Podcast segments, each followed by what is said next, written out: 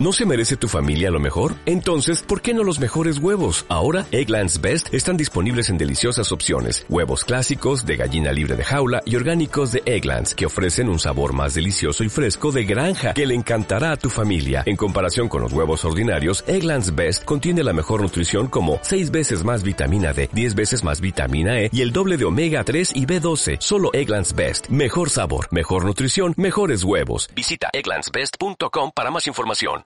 ¿Dedicas mucha parte de tu tiempo y energía en pensar qué comer, qué no comer, cuándo comer? ¿Sientes culpabilidad cuando comes más de lo que te gustaría o algo que consideras que no es bueno? ¿Dedicas mucha parte de tu energía y tiempo en pensar cómo adelgazar o cómo cambiar tu cuerpo? Si te sientes identificada con estas preguntas, este episodio es para ti. Mujer, ¿sabes que tus síntomas son tu oportunidad? Si quieres entender qué está pasando en tu cuerpo y por qué si quieres aceptarte tal y como eres y si deseas ser dueña de tu salud y de tu vida, estás en el lugar correcto. Soy Raquel Sedano, psiconeuroinmunóloga y experta en salud femenina, y soy una apasionada del desarrollo personal y el potencial humano. Acompaño a mujeres valientes que no se conforman y que desean sacar todo su potencial. Mi pasión es darte todas las herramientas, la inspiración y la transformación para que tú también crees la vida saludable, radiante y auténtica que deseas. ¿Estás lista? Allá vamos. Hola bonita, ¿cómo estás? ¿Qué tal tu verano, las que estáis en el hemisferio norte?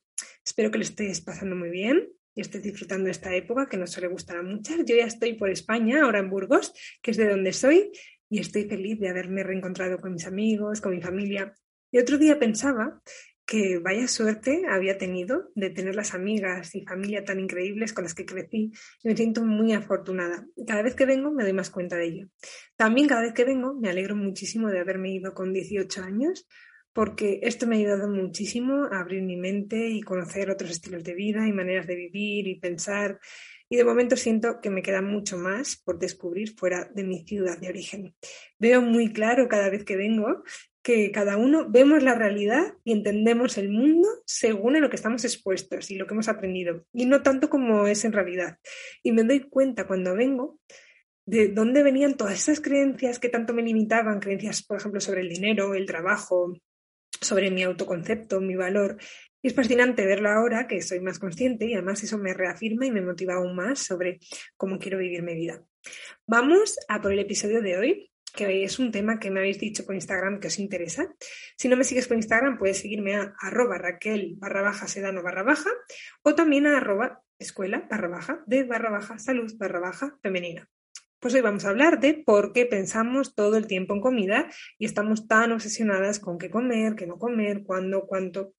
Y una de las principales causas por las que empezamos a obsesionarnos es cuando en un momento de nuestra vida empezamos a cambiar nuestra alimentación. Bien porque queremos adelgazar o también muchas de mis pacientes porque tienen síntomas de algún tipo, por ejemplo, síntomas digestivos, hormonales, y acuden a algún especialista que les indican que tienen que cambiar su alimentación, que tienen que dejar, por ejemplo, el gluten y los lácteos y empiezan a investigar más sobre alimentación y nutrición y aprender todas las normas y dietas y las formas en las que deberíamos, entre, entre comillas, alimentarnos. A menudo coincide todo esto en ese momento de aprender sobre alimentación con un momento de cambio en nuestra vida, un momento de incertidumbre, en el que pues, no controlamos algo de nuestra vida, en el que quizás estamos perdidas en nuestra vida. Y también lo veo muy, muy claro, que hay una relación en muchos casos cuando no encontramos nuestro propósito en la vida. Nos obsesionamos con la comida o con otras cosas para no conectar con lo que hemos venido a hacer en esta vida. Y además, a menudo entra otro factor, que es la presión social que sentimos muchas mujeres en relación a nuestra imagen corporal y cómo muchas veces, influenciadas por la sociedad, asociamos nuestro valor personal a nuestra imagen corporal. Cuando no estamos viviendo la vida que queremos vivir o no queremos conectar con pensamientos y situaciones más dolorosas, nuestra mente nos distrae con pensamientos en bucle. Y cuando se juntan todas estas circunstancias que te he contado, nos suele pasar que la mente elige la comida para obsesionarse y llevar toda su atención a esto. Si te pasa a ti, seguramente inviertas mucha parte de tu energía y tiempo leyendo sobre nutrición, sobre qué alimentación es la mejor, probando nuevas dietas, pero todo esto solo está enmascarando algo mucho más profundo. Algo que quieres tapar y te animo a que lo descubras, ya que estar obsesionado con la comida o con cualquier otra cosa, porque por ejemplo en otras personas es la pareja, en otras personas es el caer bien a todos, en otras personas es el trabajo, toda esta obsesión tiene un propósito. Todo lo que hacemos consciente o inconscientemente tiene un propósito y descubrir qué propósito tiene el hecho de que pienses en comida todo el tiempo es tu camino a la libertad. Esto es una de las cosas que al principio cuesta más. A mí me cuesta muchísimo entender por qué, por qué me pasaba esto que pensaba todo el rato en, comer. Y me fascina porque aún ahora me sigue pasando y soy muy consciente de ello. Cuando dejo de ser consciente y dejo de crear mi vida con intención y a propósito, o me alejo de mi mejor versión y de mi propósito, mi mente vuelve a pensar en comida. Y es fascinante. Me ostras, fíjate, o sea, empiezo a volver a pensar en comida, me da por mirar más cosas sobre alimentación, vuelve a querer controlar mi vida desde la alimentación. Pero ahora que he descubierto mi mecanismo, lo veo súper fascinante y me ayuda a parar y ser consciente de que, vale, estoy poniendo menos atención en la vida que quiero crear. Antes solía enfadarme muchísimo conmigo misma y me frustraba muchísimo esta obsesión con la comida, estar todo el rato pensando en esto. Ahora entiendo que es mi gran maestra y es mi GPS. Cuando estoy viviendo mi propósito y en línea con lo que quiero ser, ni me acuerdo de qué comer, de qué no comer. Pero cuando me desvío, mi mente me avisa de todo esto pensando en comida y queriendo criticar también mi cuerpo y me obsesiono un poco más con el cuerpo, pero ya no me enfado. Ahora digo, digo, Ana, fíjate, ya está aquí esto, lo agradezco porque sé que me está avisando. La clave para transformar cualquier cosa de nuestra vida es poner conciencia en lo que es inconsciente. Y aunque es un proceso que no es fácil y requiere mucha repetición, es maravilloso. Y es el proceso que funciona para todo. Si queremos dejar de obsesionarnos con la comida o con cualquier otra cosa, tenemos primero que descubrir qué función tienen esos pensamientos, de qué nos están protegiendo o qué están tapando. Si pienso mucho, por ejemplo, en mi ex, quizás estoy tapando la sensación de soledad si pienso mucho en mi trabajo, quizás estoy escapando de mí misma o, por ejemplo, quizás estoy escapando de querer pensar en la relación con mi pareja y quiero evitar también conectar con emociones que inconscientemente creo que pueden ser desagradables. Así que el primer paso es reconocer y ser consciente de por qué nos pasa esto. Si se te hace muy, difícil identificar qué es lo que puedes estar tapando o qué propósito tienen que estés obsesionada con la comida, estoy feliz de ayudarte en esto. Puedes mandarme un email a contacta y estoy feliz de ayudarte en todo lo que pueda. La segunda cosa que tenemos que hacer, que he observado que nos cuesta muchísimo, es dejar de identificarnos con nuestros pensamientos. Esto es, y espero explicarlo bien, ya lo he hablado en otros podcasts, pero mm, siento que es algo que nos cuesta mucho, mucho, mucho. En, la mayoría de mis pacientes es lo que más nos cuesta. Y voy a poner un ejemplo muy práctico para que podamos verlo. Es un día normal. Estoy en la oficina y son las 11 de la mañana y mi mente empieza a pensar, ay, me voy a comer unos frutos secos. Y mi mente ya empieza, uff, no debería, pero sí he desayunado hace dos horas. Además, los frutos secos son muy calóricos y además hay que esperar cuatro horas entre comida y comida. Y además, pues si hoy tengo comida con los compañeros y vamos a ir a comer pizza, pero no quiero comer pizza porque es procesado, mm, quizás como una ensalada. Entonces me doy cuenta de que estoy pensando esto y me enfado conmigo misma y me digo, joder, ya estoy pensando en esto, es que estoy obsesionada, tengo un problema, no voy a poder dejar de pensar en esto, siempre estoy igual. Estos pensamientos me hacen sentir frustración cojo la bolsa de frutos secos, empiezo a comer de forma súper inconsciente y rápido, me acabo comiendo toda la bolsa entera y ahí vienen los pensamientos de culpabilidad. Ya lo has vuelto a hacer, es que no tienes autocontrol, no avanzo, voy a estar con este problema para siempre. ¿Qué ha pasado aquí? Que nos hemos identificado con nuestros pensamientos. Nos hemos creído que los pensamientos somos nosotras y que tenemos un problema. Entonces nos enfadamos y nos castigamos. Porque, ¿qué hemos aprendido ¿Qué pasa cuando hacemos algo mal? Pues que hay un castigo.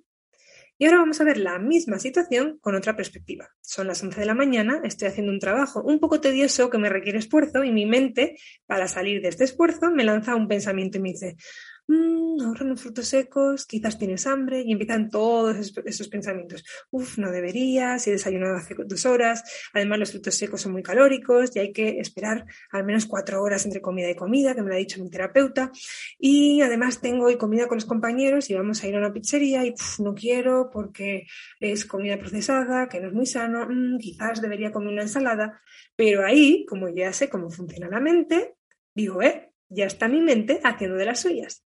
No me identifico con esos pensamientos, no los veo como malos ni buenos, simplemente los observo con curiosidad. Y me pregunto, vale, ¿por qué estaré ahora pensando en esto? Me observo con gafas de investigadora, con curiosidad, y digo, ah, vale, es que tengo que hacer un trabajo que me requiere esfuerzo y que sinceramente no me gusta y siento que no me corresponde a mí. Desde esa conciencia puedo decidir y tengo dos opciones. Tratar la causa de mi insatisfacción, de mis no ganas de hacer ese trabajo con comida para sentirme bien en ese momento, en el tiempo que dura el comerme los frutos secos, o paro, siento la emoción de esfuerzo y cambio mi discurso. Por el momento, este es el trabajo que he elegido yo hacer y esto es lo que hay. Aunque me requiera esfuerzo, lo voy a hacer. Ninguna opción es mejor que la otra. Lo importante de esto es ser conscientes de por qué hacemos lo que hacemos y no culpabilizarnos. Y hay veces que la opción más amorosa es comernos los frutos secos, porque no tenemos energía para gestionar eso que nos está pasando y no pasa nada. Todo está bien. Otra situación muy frecuente es estar pensando en nuestro ex o una conversación desagradable con una amiga o un compañero de, de, trabajo y pensarlo una y otra vez y estar recreándolo todo el tiempo en nuestra mente. Y estar pensando todavía todo el rato más y más y más y más negativo en bucle. Aquí lo mismo. Si nos identificamos con estos pensamientos, nos pasará que diremos, joder, ya estoy pensando otra vez en este, es que no me voy a olvidar nunca de él, nunca voy a encontrar a nadie que me guste tanto y bucle total. Pero si en lugar de esto practicamos parar, saber que así es como funciona nuestra mente humana, sin permitirnos pensar que es porque tenemos un problema, y decimos, anda, mira, pues ya está mi mente pensando de nuevo en esto. Ahí todo pierde mucho más peso. Tenemos que entrenar nuestra mente como entrenamos para conseguir todo. Cuando quieres aprender un nuevo idioma, entrenas muy duro y repites mil veces hasta aprenderlo. Lo mismo pasa cuando aprendemos a hacer un trabajo. Entrenar nuestra mente es el mismo proceso. Así que tienes que practicar.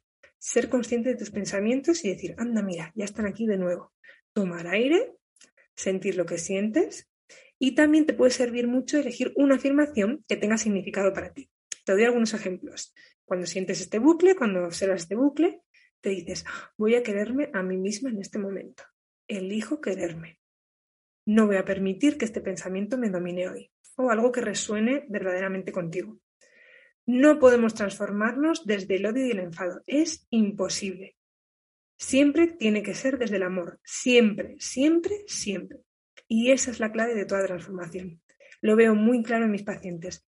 Las que se identifican con sus pensamientos sufren muchísimo más. ¿Cuál es la clave para parar todo esto?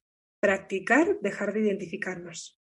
No nos va a salir en un día, ni en una semana, ni en un mes. Es una práctica de por vida, que cuanto más lo practiquemos, más natural nos saldrá. Pero tenemos que estar dispuestas a poner toda la energía que requiere al principio, como cuando aprendemos un idioma o aprendemos a tocar un instrumento. Todo lo que merece la pena requiere esfuerzo. Y eso también es muy guay. La satisfacción es mucho más grande cuando algo es difícil, ¿verdad? Que cuando algo es súper fácil, pues, pues no es tan gratificante. Por lo tanto, mis consejos para dejar de pensar en comida son, primero, liberarte de todas las creencias y reglas sobre la comida y empezar a escuchar tu cuerpo y lo que necesita. Esto es súper clave para dejar de estar obsesionada con la comida. ¿Te acuerdas de pequeña cuando no pensabas en comer? ¿Por qué era? Primero, porque no sabías nada de si esto tiene 200 kilocalorías, si esto es malo, si esto es bueno. Simplemente comías cuando tenías hambre y parabas cuando estabas saciada. Y además, estabas tan ocupada en pasártelo bien jugando que no tenías espacio mental para pensar en comer o qué no comer.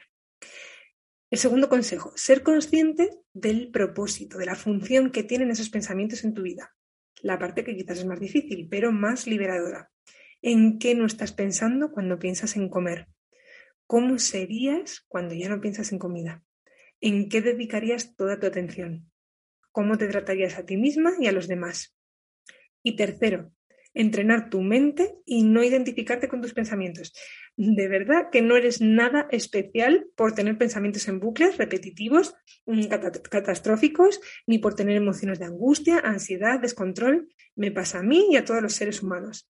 No tienes un problema, no eres diferente, no eres especial por esto.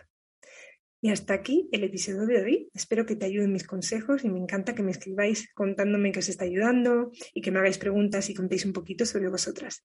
Así que si tienes alguna duda o incluso si te gustaría que hablara sobre algún tema en concreto, puedes escribirme a contacta o por Instagram a arroba raquel barra baja sedano barra baja y estoy súper feliz de crear más contenido que os ayude a transformar vuestra vida. Un abrazo enorme bonita, disfruta de tu día. Muchas gracias por escuchar este podcast. Es un honor poder compartir contigo cada semana y conectar con personas como tú que son abiertas de mente y que están dispuestas a transformar su vida de una forma consciente. Si estás interesada en aplicar todo este conocimiento para pasar al siguiente nivel y tomar acción, te animo a que me escribas a contacta.raquelsedano.com. Te ofrezco una sesión totalmente gratuita en la que te ayudo a ordenar todo este conocimiento y te doy las estrategias y herramientas que necesitas para liberarte del descontrol con la comida y crear la vida que deseas. En esta sesión podrás aplicar todo esto de una forma más profunda y serás capaz de sentir y experimentar cómo todos estos conceptos empiezan a tener los resultados que deseas en tu vida. Una cosa es aprenderlo intelectualmente y otra cosa muy diferente es aplicarlo de verdad en tu vida. Te veo ahí, gracias de nuevo por escuchar. ¿No te encantaría tener 100 dólares extra en tu bolsillo? Haz que un experto bilingüe de TurboTax declare tus impuestos para el 31 de marzo y obtén 100 dólares de vuelta al instante. Porque no importa cuáles hayan sido tus logros del año pasado, TurboTax hace que cuenten. Obtén 100 dólares de vuelta y tus impuestos con 100% de precisión. Solo con Intuit TurboTax. Debes declarar para el 31 de marzo. Crédito solo aplicable al costo de la presentación federal con TurboTax Full Service. Oferta sujeta a cambios o cancelación en cualquier momento.